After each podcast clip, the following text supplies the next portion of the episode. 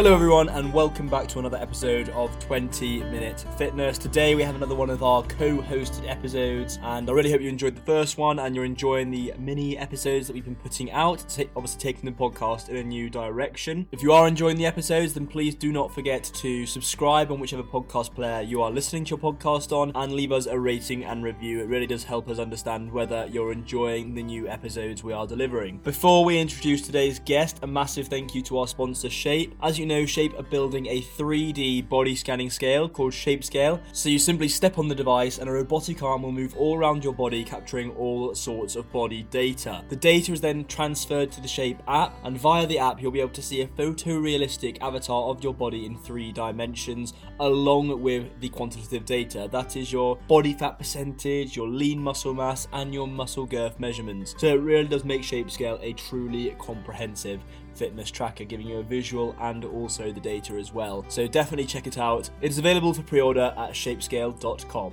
So, for today's episode, we have a world renowned lecturer and expert in spine function, injury prevention, and rehabilitation. We have Professor Stuart McGill from the University of Waterloo in Ontario, Canada, joining us today. Professor McGill has written more than 200 scientific publications on the topics of lumbar function, low back injury mechanisms, investigation of tissue loading during rehabilitation programs, and the formulation of work related injury avoidance strategies. He's received several awards for his work and has dedicated 32 years to investigating how the spine works, the mechanisms of pain, and proven ways to eliminate pain and restore pain free activity. So, without further ado, we'll, we'll let Stuart introduce himself and give some more background. Stuart, thank you very much in advance for taking the time to talk to us today. Great to have you on the show. If you could start off by telling us a bit about yourself and what it is you do, that would be great. Okay, well, Charlie, I was a professor of spine biomechanics at the University of Waterloo for just over 30 years. I'm now retired. Our first question 30 years ago was how does the spine work? Something quite simple. And uh, over the years, that expanded and morphed into what are the injury mechanisms and pathways to pain? Uh, what are the best ways to prevent uh, back pain if there is such a, a possibility and rehabilitate it when prevention fails? And then we started a experimental clinic at the university, and it's an interesting story. I started setting aside two-hour appointments for back pain people, and my colleague said, uh, "You're nuts! What are you going to do for two hours? No one, no one does that." And I said, "Well, two hours is the only way I know to start to get to understand the person." I asked them to tell me their story, a very open-ended interview to start, and then I got to very learn very specific questions to understand why they'd failed in the past. And I'm doing pattern recognition. There's no such thing as non-specific back pain. It's all very specific. So I was trying to subcategorize as I was listening to their stories, and then I would take them into the testing area where we would purposefully cause their pain, and we would uh, note the motions, the postures, the loads, the directions, the repetitions, the durations, etc., that caused their pain, and then we would isolate it down to different mechanical combinations, and then eventually to different body parts, uh, etc. Well, after two years, we changed those appointments to three hours. They are unheard of. So all of our clinical colleagues who provide procedures never quite got that to assess a person, which wasn't something they were paid to do, it deserves at least three hours to, because we weren't paid for procedures, we were paid for the clinical outcome efficacy, which was a very, very different model. Anyway, I'm now retired and uh, I get asked by mostly athletes from around the world would uh, I see them, so they come to my house and I give them my opinion. So that that's the the long and short of it. It definitely sounds like you do some very comprehensive analysis, and obviously it is needed, as you mentioned, to really pinpoint what exactly is is causing that pain. Before the interview really kicked off, you and I were discussing back pain. What are the causes? Have I ever suffered from it? Being an athlete myself, playing a lot of rugby and doing a lot of gym work. I mentioned that I had passed from doing deadlifts, and I wasn't really sure what this was from. Was it from the deadlift or something else? And you know, I couldn't really work out what had caused it. So what I'm really interested to know is to dive into what it is that often causes back pain. Well, first of all, there's no such thing as non-specific back pain. It's very, very specific. So when you tell me that you caused pain through a deadlift, right away I've started to create a hypothesis in my mind as to what it could be. But there are two scientific principles to lay down first. The first one is everything in biology has a tipping point. Load applied to your body has a tipping point. When you're under the tipping point, it builds your body. It makes you strong, makes you mm-hmm. endurable, faster, and everything else as an athlete. But when you cross the tipping point, you get injured and pained, uh, etc. But now here's the rub the load that is the stimulus for adaptation that you're trying to create to create better athleticism is a component of the magnitude, the size of the load, the duration that it's applied, the repetition, but it's all modulated by rest. So, somewhere, if you caused pain that wasn't only muscular, it was actually something more substantial that it will accumulate over time and a- actually cause you disability as an athlete. You can't do the things, you can't train because you're in pain. You've crossed the tipping point. So, uh, I, I will also say that if I take a population approach to all of this, different sports have different clusters of injuries. If I said to a clinician, who are the athletes walking in with spondylolisthesis? The first type of athlete out of their mouth will probably be gymnasts. There's a reason for the loaded full range of motion and stress strain reversals on a bone called the pars bone, which will eventually stress crack and uh, uh, break. It is a function of the applied load crossing the tipping point. I can give you a specific example with deadlifting, for example. When you cross the tipping point, you create microfracturing of the trabeculae which are the small network of bones underneath the end plates of the vertebra. That's probably in most people the first site of tissue damage. You can't see it on an MRI. I've only seen it with micro CT and dissection when I do it to cadavers, obviously, after we, we, we mimic a compressive load from a deadlift that crosses the tipping point. But now here's the question Was that a good thing or a bad thing? Well, how can an injury be a good thing? When the injury occurs at a microscopic level, the bone bone heals and calluses and actually becomes stronger. So you just adapted bone. And when you look at the grand old men and, and women of powerlifting, which is the sport who are the experts in deadlifting, yep. they have what, what are called sclerotic bone, very dense, heavy bone across the end plates. And that's been adapted from years of microfracturing, but they were very clever. They stayed underneath the tipping point. When you look at the training regimens of the typical grand old men and women that I'm talking about, they're setting world records in their 30s and into their 40s. They're still so strong. They will train heavy deadlifts and then take five or six days off. So the average athlete would look at them and say they're undertrained, not realizing that that's what's required to lay down a bony callus over the microfractures. Now, I'm going to take the other side of the argument. I said that's a good thing, but now I'm going to say it's a bad thing. When the person trains like a bodybuilder three times a week, those microfractures, instead of callusing over, do the opposite. They start to accumulate.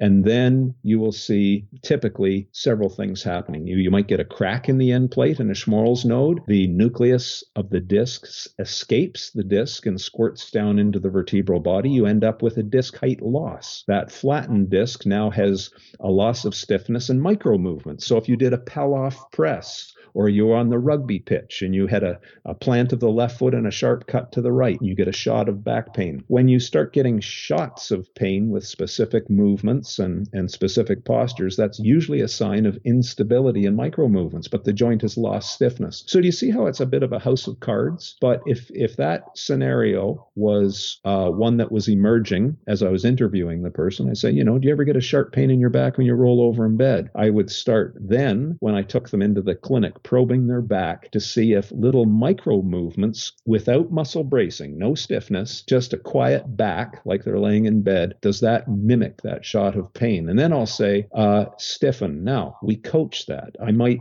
say, pull your shoulder blades down towards your pelvis by activating your pecs and lats. Every rugby player knows exactly what I'm talking about. They might say, Oh, now you just took away the pain when you probed my back. Good. We just found a way to stiffen out the pain. Or they might say, Oh, that made my pain worse. And I would say, Good. I would poke my fingers into the lateral obliques and I'd say, Don't suck in, push my fingers out. And then I'd repeat the shearing load that I'm using to provoke the pain. And then they say, Oh, you just took my pain away. So we then converge in the clinic by creating their pain with very specific loads in very specific postures. And then we then work on a strategy. What was required to take the pain away? And it usually is a, is a subtle change in posture because posture migrates stress from one tissue in the body to another away from the pain structure. And then we would also modulate stiffness. Those are for the micro movements that are occurring. Maybe that flattened disc will now bulge. They are using far too much motion uh, instead of a good hip hinge when they're deadlifting. They're rounding too much, for example, etc., etc. So it just keeps on going, and we peel the onion right down so we get a very specific understanding of their pain by the end, and then we can show them unequivocally what is causing their pain in a athlete's lexicon. We can then tell them when you deadlift in this posture with this load, you are creating your pain. However, if you change the load, change your training cycles, adjust the other exercises that are adding to the cumulative load, we will be able to create a training program that is now under the tipping point and we're back in the game. We're rebuilding you rather than cumulatively tearing you down. So that there's a, a rough summary. That's very interesting that you then, after obviously assessing the, person that's come to see you with, a, with any injury, that you then create a training program which will help them avoid those issues in the future. And coming from an athlete as well, it's uh, great to hear that you obviously help them understand it from a less academic point of view. So, you know, they know exactly what to change in their training regime. But it is amazing that you can distill all this down or unravel an onion, like you said, to really pinpoint what exactly is going on. And it could be from one movement, as you said, but then obviously supported from the other movement movement. So that I did find that really interesting. So we're talking about training under the tipping point. Uh, obviously, powerlifters training near the tipping point, but obviously making sure they don't cross it. How do we actually know what our tipping point is and ensure we don't go over it then? If we are looking at this from the context of an athlete who's doing a lot of heavy squats or deadlifts, how can they know what's going to be too much of a load for them and that might result in some sort of injury? You spend a lifetime becoming a master of the craft. Okay. So if you went to a car mechanic and said, Can you tell me how to build a car to win the Indianapolis 500 or uh, an F1 race in Monaco? You'll notice it's the same mechanics who can do, it year after year, and, and but 99% of car mechanics are absolutely clueless. It's those people who have spent a lifetime mastering the craft. So I, I know it sounds perhaps insurmountable, but you have to understand how the spine works. You have to understand how bones adapt, ligaments and tendons and discs adapt, how muscles adapt, etc., etc. You have to know how to migrate tissues through posture change. You have to know how to be an outstanding coach. You have to be aware of the learning style of the athlete. If if they are, you know, there are there are strong athletes, and then there are those athletes who are naturally quick. They have an explosive neurology. You will find that when you coach those athletes, generally speaking, they have a much shorter attention span, and you have to get your message across in 20 seconds. Whereas with another athlete, you might be able to coach them for 20 minutes. Do, do you see what I mean? And this yep. Is all coming down, and it comes from working with athletes for many years, making a few mistakes. You have to have a clinical sense, and you have to have a scientific sense. So it may not be what, what you want, but that's why we give courses on these things. and then we have a designation of master clinicians.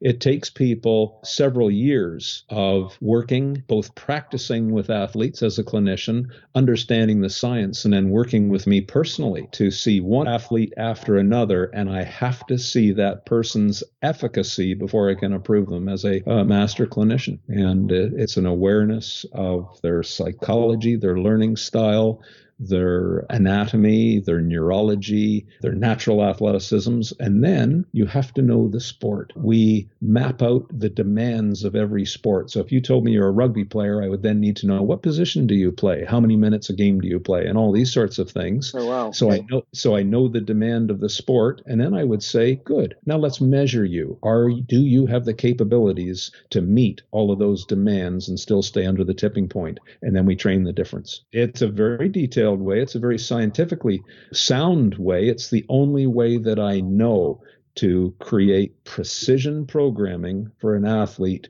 to really remove as, as much risk as possible and enhance as much reward as possible. When you're training an athlete who's a good one, they're close to the tipping point. There's not much margin for error. All about precision, then, it seems. One thing you mentioned earlier that I wanted to bring it back to was that powerlifters are operating near their tipping point. They often perform sets with a really heavy load and then take six days off of rest if they have one big training session. And they can obviously build and develop their bones via, via bone callusing, as you mentioned. And then we said that uh, bodybuilders often training three or four times a week, potentially not getting enough rest time, and this can be detrimental and lead to injury. In your opinion, then, is there an optimal level of rest that athletes should be having in between these sessions to prevent injury? Absolutely, there is. So, bodybuilders, their mission is to hypertrophy muscle. So, they tear down the muscle on the training days, but muscles are very good at responding.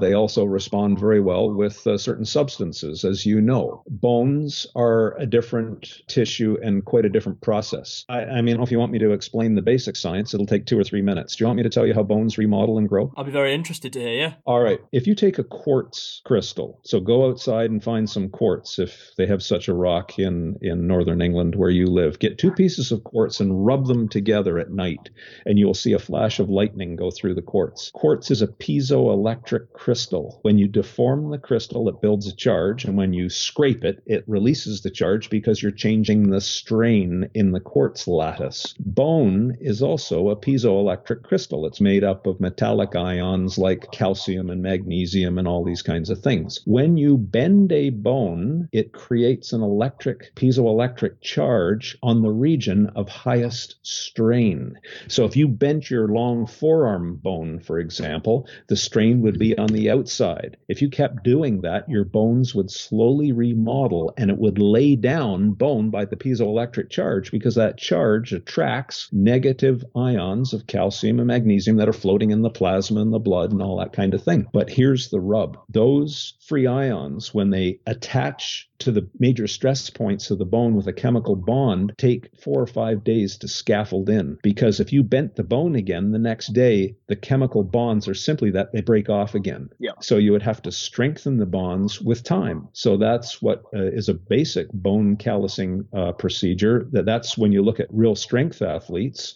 That's how they train. They have quite an intense session and then several days off. But that's how you build bone and connective tissue. I wrote a book called Gift of Injury, and it was the story of Brian Carroll, who had world records in two weight categories for squatting, powerlifting. And uh, he came to me with a horrific fracture of the sacrum and uh, very heavily fractured and broken L5, the bottom vertebra the, uh, of the spine, with two uh, disc herniations. I said to him, The only way that I know to get you better, I, I did try kyphoplasty on a cadaveric spine, which is a surgical procedure where you inject the bone full of bone cement and try and shore it up from the inside out. That failed to seal the annulus so the disc was still leaking. So I said, well, let's uh, try bone callusing. I will not make you any promises. I've only done it before with two or three other strength athletes, but there it is. And so he committed one year to bone callusing, which was he did some stabilization exercise every day to try and gristle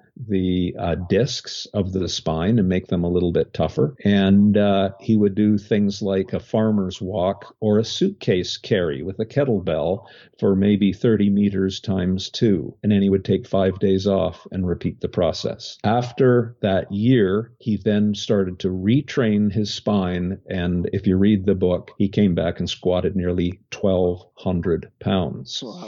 He, he won the Arnolds the, the, the next two years. But what I did show show was the before and after MRI scan. I showed the MRs when he came to see me, which any lay person can see massive fracture and, and heavily fractured L5, and how those bones remodeled with a bone callusing uh, procedure. So, do I do it every time? Of course not. So that's the art and the science. And once in a while, you get the biology and all the tipping points right. And the more you do it, the, the better you get at it, is all I can really say. So there would be an example of uh, rebuilding a heavily bone compromised uh, strength athlete. Do you find that the most frequent cause of injury then is from these heavy compound movements like deadlifts and heavy squats and uh, just just compound movements like that? Well, it all depends. I mean, if you take a rower, if if you take an athlete who rows, uh, they have they don't get fractures in their uh, backs unless they go crazy on uh, crossing the tipping point with deadlifts in their training. But rowing in of itself, the clustering of disabling injuries that you'll see are, are posterior disc bulges. So it's quite a different clustering because of the change in mechanics. It's repeated uh, flexion of the spine over and over through load. What I found interesting so far throughout the episode is just that it seems like these slight changes, whether that be an ergonomic change or you pinpointing some movement that's causing pressure or whatever, these slight changes can cause such a profound impact on the rest of the body. Absolutely can. I had one of the strongest athletes in the world. Uh, yesterday, uh, staying with us, and uh, he got off the uh, assessment table and stood up and yelped in pain. And uh, I said, you know, explain that to me. And I measured it, and it was a specific extension posture that he just hit with his low back as he got off the table. And I said, all right, lay down on the table again. Now push your belly out into my fingers, not in. Don't suck it in, push it out. And I did it laterally, not forward. And I said, now get up off the table, but don't stand to full upright tall Okay. Tilt your hips, tilt your hips back just a little bit. And he got off the table absolutely pain free. And he was astounded. And he said, That's the first time anyone has ever been able to show me with precision the posture and the neural tone or the amount of muscle activation. We call it stiffness because, in a mechanical sense, that's exactly what we were creating. Turns out he has micro movements in his spine. There, his spine is a little bit loose now because of the flattened discs, and he must add a little bit of muscular bracing or guarding, if you will, around that. But, and then, you know, even when he stood up relaxed, he had too much guarding guarding, but he didn't have enough guarding when he was moving. So he didn't know how to tune the stiffness with precision to engineer his pain away. But when he left uh, at the end, he said, You don't know the psychological relief you have given me. Yeah. To know that they're true something there. You've identified it with precision and you've given me such a feeling of empowerment because now I'm in control. He says, when I get that pain, I know what to do. Yeah, these athletes, you know, there's this discussion on the internet that uh, there's this great psychological dissonance that goes along with pain and injury. And what we have always found is that when you empower the athlete to take control with a real strategy that they know themselves influences their pain. Psychologically, you've empowered them, and all this dissonance uh, disappears. And it's so powerful for them to have a solid plan to go forward with both mentally and uh, physically. No, I can certainly imagine how empowering it must feel to actually have the, the confidence, the uh, belief that you have something within your arsenal to actually help yourself with an injury because it is so demoralizing when you get something holding you back from being at your peak performance. So, so I can really imagine the um, psychological benefits of of having that level of control. Following on from this, then I wanted to bring it back to what I was saying earlier about the fact that a few years ago I was doing some heavy deadlifts, a lot of heavy squats. I was probably lifting quite uh, egotistically, really trying to be, you know, lift the heaviest amount as often as possible, and that caused uh,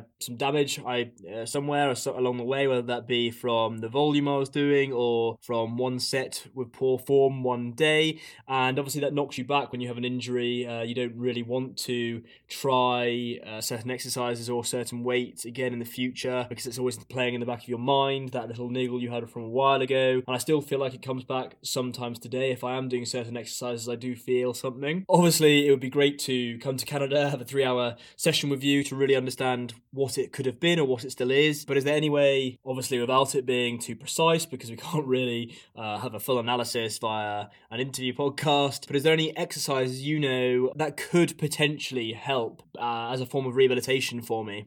Well, to answer your question, it depends on the precise nature of the pain mechanism. Just because uh, it's a deadlift, that gives me a pretty good idea. But I, if I assessed you, we would converge with precision what mm-hmm. the real pain driver is. Um, but well, you you ask me w- w- what exercises. I just gave you an example of a power lifter a few minutes ago who whose real pain mechanism was micro movements from joint instability. So you can consider if you let a little air out of your car tire, it bulges and it gets a bit sloppy on the road. That spinal joint was exactly the same, and it just needed a bit of stiffening. Okay. But temporarily, we had to use muscular stiffening to control it. So there might be an example. But the next person, let's take a road cyclist who was also doing deadlifts in an effort to create more foundational strength for, for the legs and, and pelvis and, and perhaps the torso. If they used cycling form while they were deadlifting, chances are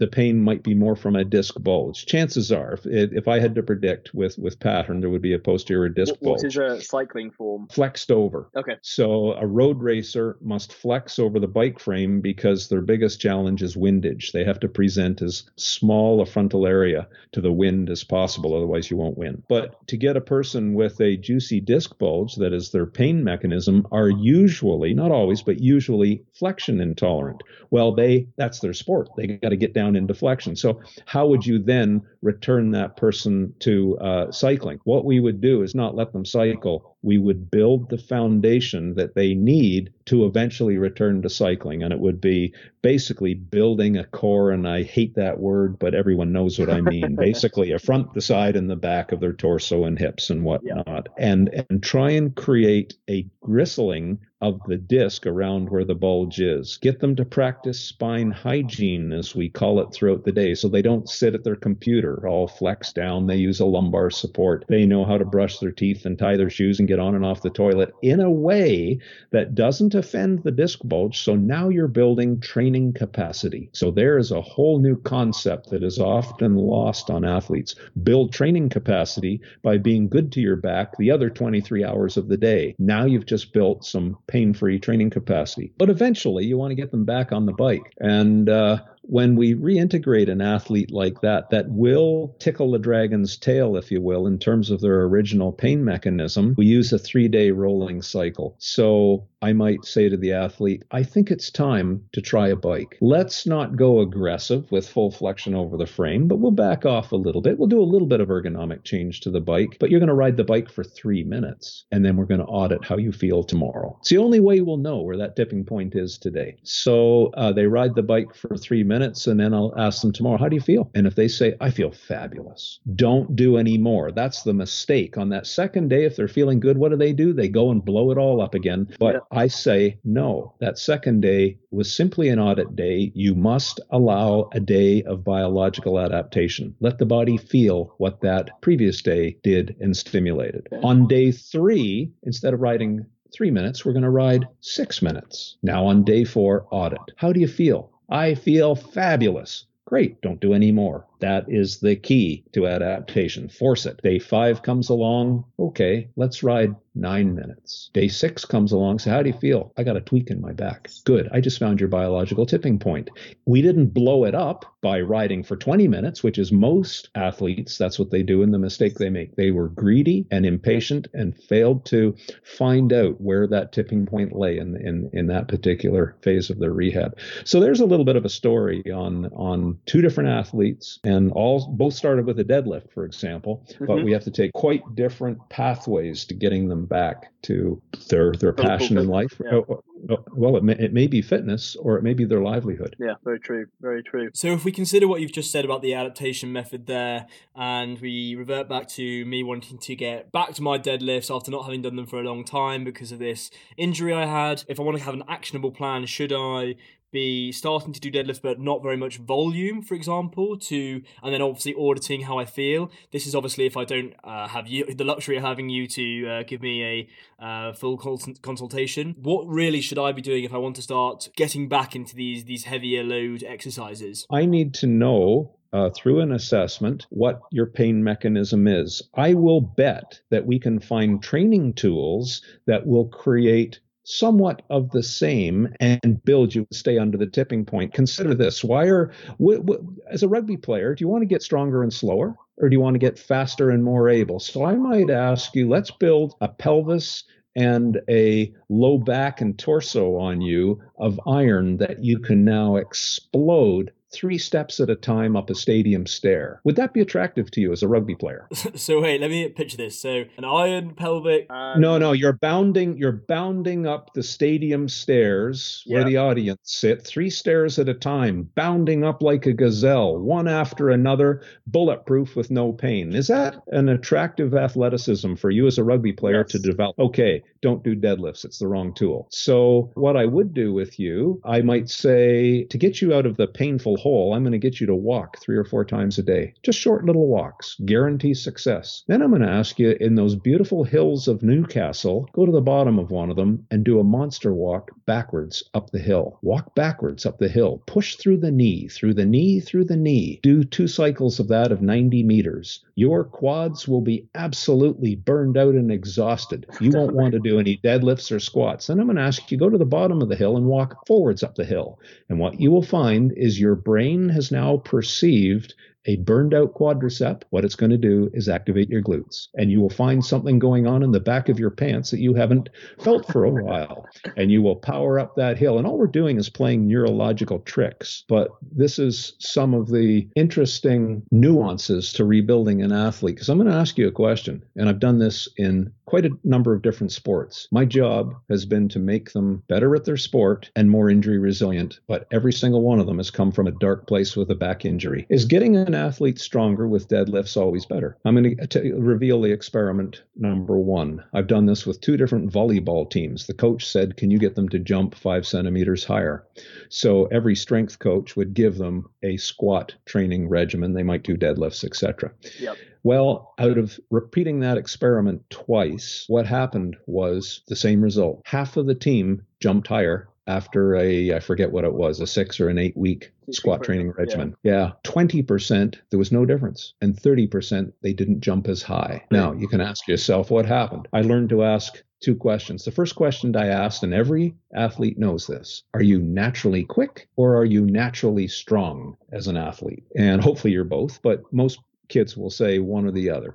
And uh, guess which group jumped higher after the squat training programs? I would imagine it was the group that said they were more strong, so they're more explosive. Exactly, exactly. I said you're either quick or you're strong. What yeah. are you? if they said they were naturally quick, adding strength to a quick explosive neurology gets them to jump higher, no question. But if you add more strength to a slow grinding strength neurology, you just made them slower. So you've made a stronger, slower athlete. Not what you want on the rugby pitch. So do you see when we assess people and and also another question turned out to be what's the leg length to torso length ratio? So I get the team, would you stand tallest to shortest? And now I want you to everyone sit down and now arrange yourself from shortest to tallest. You'll find the order changes. What you're identifying is the length of the leg and the lever ratio with their upper body. Now, which ones do better with a front squat or a back squat or a trap bar squat? It's very, very different. Those with short legs do better with a front squat. Those with long legs and shorter body do better with a back squat. So now do you see we're peeling the onion? Yeah. We're becoming much more precise in organizing. A, does that sport require that specific athleticism? B, does the athlete have it?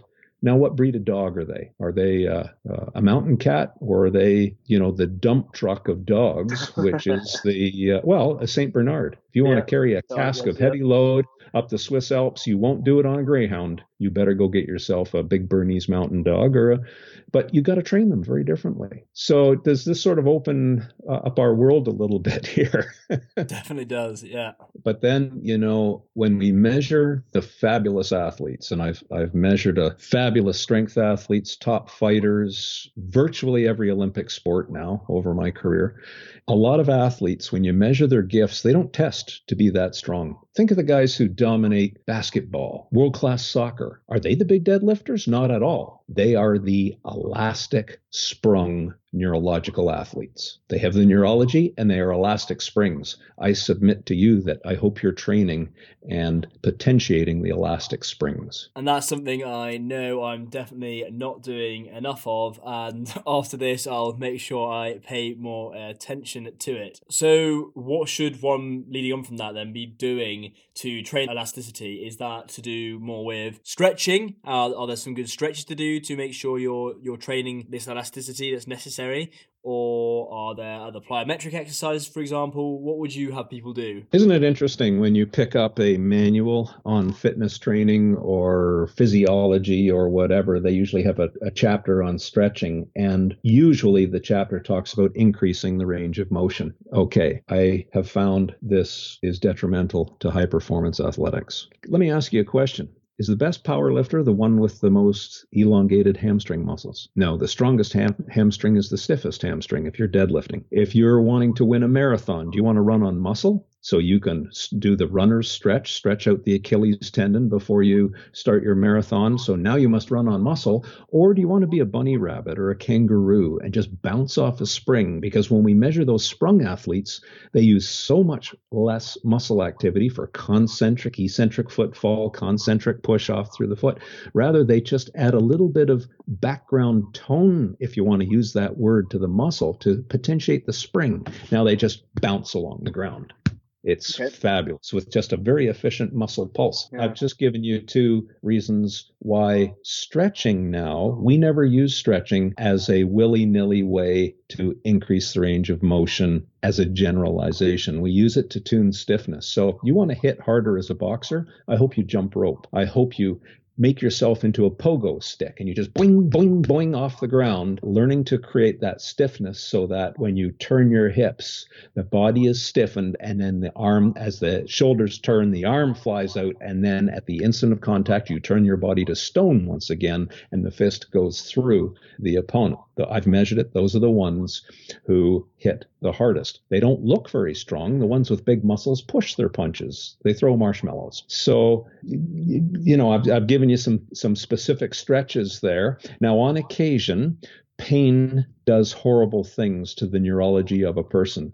Sometimes a joint doesn't have sufficient range of motion. So, say a hip is blocked up with insufficient range of motion. Where does the athlete have to move? They move in their spine they end up getting motion driven back pain. So, unleashing the hip joint, if possible, through a stretching regimen might be a very clever thing to do. But we did an experiment, we did it several times actually, where we gave stiff hipped hockey players more motion in their hip. A beautiful three dimensional PNF based stretching program. We took them from, I think it was a fifth percentile of hip mobility through to a 70th. Enormous mobility change. Do you think they used it? Not on your life. Do you know when you when when when you see someone from far away and you can't quite see their facial features, but you can see them moving and you know who it is by their characteristic movement signature. Do you know yep. what I mean by that? Yeah. Okay. So we all have characteristic signatures. Just because you stretch an athlete and change their range of motion, do you think they're changing their movement signature? The answer is not. I've yeah. done the experiment. What you must do is create a new default engram or muscle memory of that movement. Okay. And that requires motor reprogramming, not more stretching. So it's really interesting how you can affect movement. Sometimes stretching will help, but it must almost always be followed up with a new motor program. And you create motor programs, as you know, as an athlete, by repeating a similar program over and over again. Mm-hmm. You speed it up, you add load to it, you densify it as a representation in the brain, and all the rest of it. So, you know, there's wheels within wheels within wheels on all of this. To, to, to build an athlete to pull the maximum potential out of a person's body is you're tuning an F1 race car. Yeah, definitely think that's that's what I'm learning as we continue this conversation. Just how much um, consideration goes into creating top level athletes training program or training regiment. Found it really interesting as well about the the stiffness to do with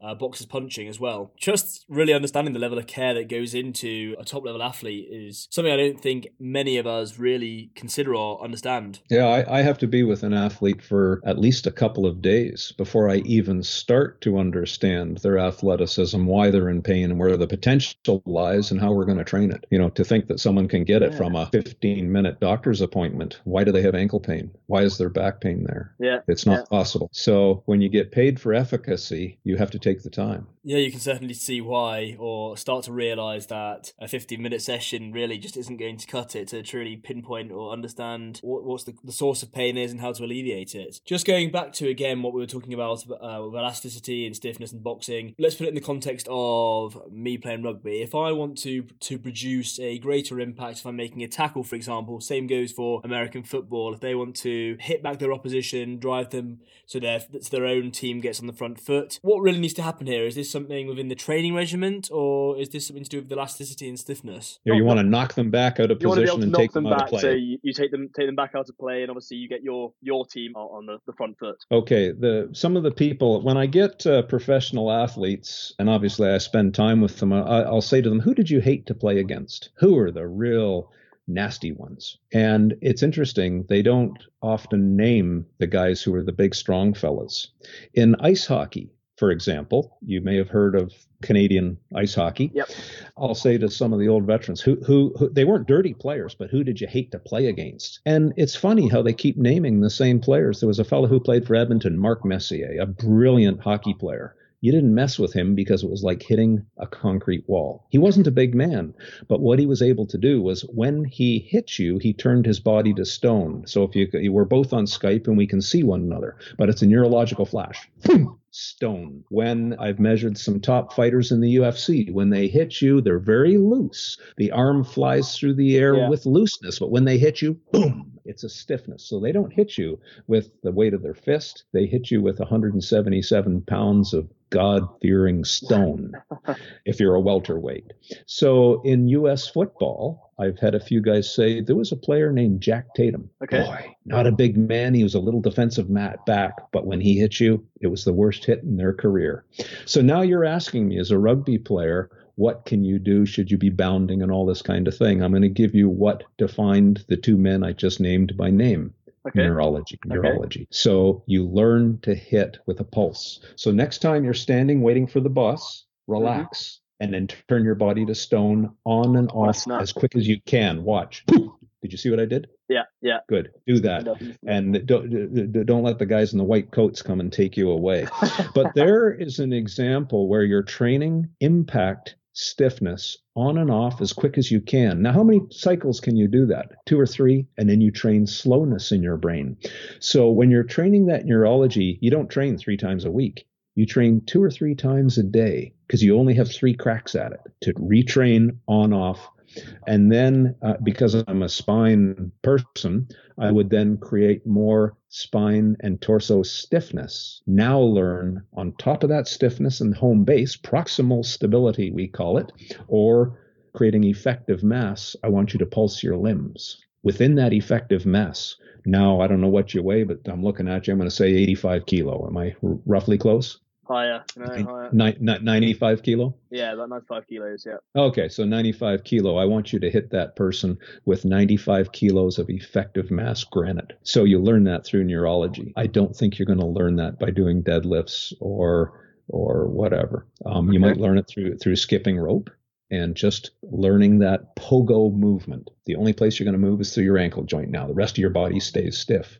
And then you start to loosen up and flow, dance around if you're a fighter. But when you punch, you have that neurology of that flash of stone. So there's the mechanic, if you will, of hitting hard. That was really interesting. I did never thought that it would come down to neurology, really. Well, it's the same. Go go measure the guy who can kick a, a, football, a soccer ball down the length of the field. They hardly kick it at all. Yeah, what they true, do, very true. Yeah. Oh yeah, they, the guys with the big leg swings, they're kicking marshmallows. But the guys who can kick, they hardly move their leg at all, but they have that beautiful core proximal stiffness, and then that stiffness radiates out from the stance leg planted in the ground. It's a little bit of a slingshot into stiffness. They hit the ball and the ball just goes so impressively. So there's there's another kind of impact.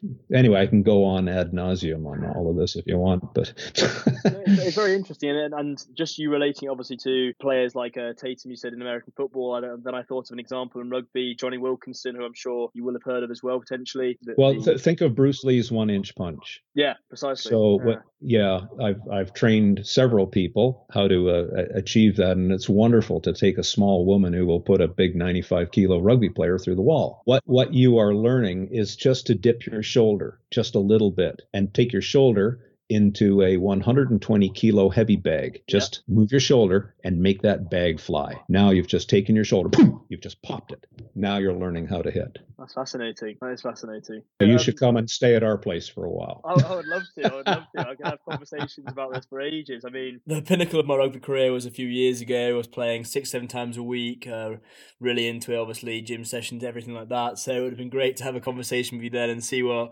have seen what we could do. But since then, I have um, stopped playing less competitively and now it's more social and I do a lot of gym work and to try and build my strength up. I could definitely do Well, some but be, be careful what you wish for there. Why don't you do your weightlifting to be a better athlete? Now. I'm, I'm going to give you one other little thought here. You're looking at a fella in his mid 60s with hip replacement and uh, a whole litany of injuries. My advice to you is look after your joints.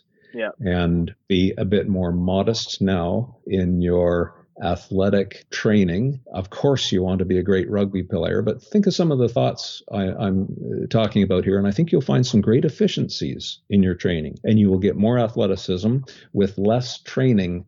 And the less training you do means you will hold on to your athleticism for more years of your life. Definitely something to, to keep focused on. Just making sure my body doesn't uh, give in too early. I am one of those people though that likes to do some form of exercise every day, even though I know sometimes it's counterintuitive because I need to let the body heal and rest up. Well, I'm not saying don't do something every day, but I'm saying doing the right thing in the right volume Yeah. will make you a better athlete now and it'll allow you to hold on to that athleticism for more years. Yeah, most definitely. So, Stuart, I've obviously seen that on your website you have loads of really useful guides and resources for people to find out more about the anatomy and obviously alleviating pain and spinal rehabilitation, everything like that. And obviously, this podcast has been a bundle of knowledge on what makes a top level athlete, what or the the amount of precision that goes into pinpointing where an injury or uh, has derived from. So if you want to direct the audience, Stuart, to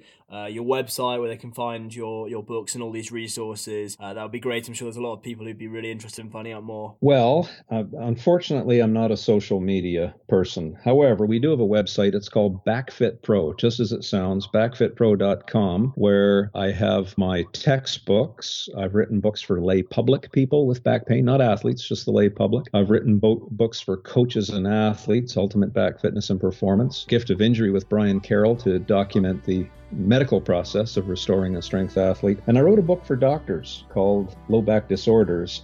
And it's a very heavy, slow, very cumbersome read, but it is the scientific story of the uh, of the journey. But that's at backfitpro.com, and a, a few of those books I believe are on Amazon.co.uk in in, in your country. But um, we we also have some clinicians uh, trained around the world. I have one uh, that's in London, England, who uh, does fabulously well with the uh, British folks that uh, go to London and, and see them that are struggling with back pain and they're getting frustrated. Well, hopefully I won't have to go and see the London clinician in the future. But a massive thank you, Stuart. That was really insightful. I learned a lot there, and honestly, I had no real idea about how spinal function worked. You know, how to rehab injuries if you get anything, how even micro movements can help alleviate pain, and so on. So, thank you very much for giving up your time to talk to us. So that concludes today's episode of 20 Minute Fitness. If you do want to find out more about Stuart's work, then definitely go and check out his website at backfitpro.com. That's all for now, and we'll see you soon.